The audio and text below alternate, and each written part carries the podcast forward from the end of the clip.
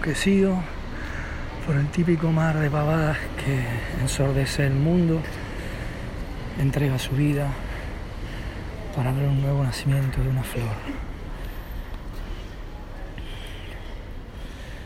Será otra película más para ver en la próxima plataforma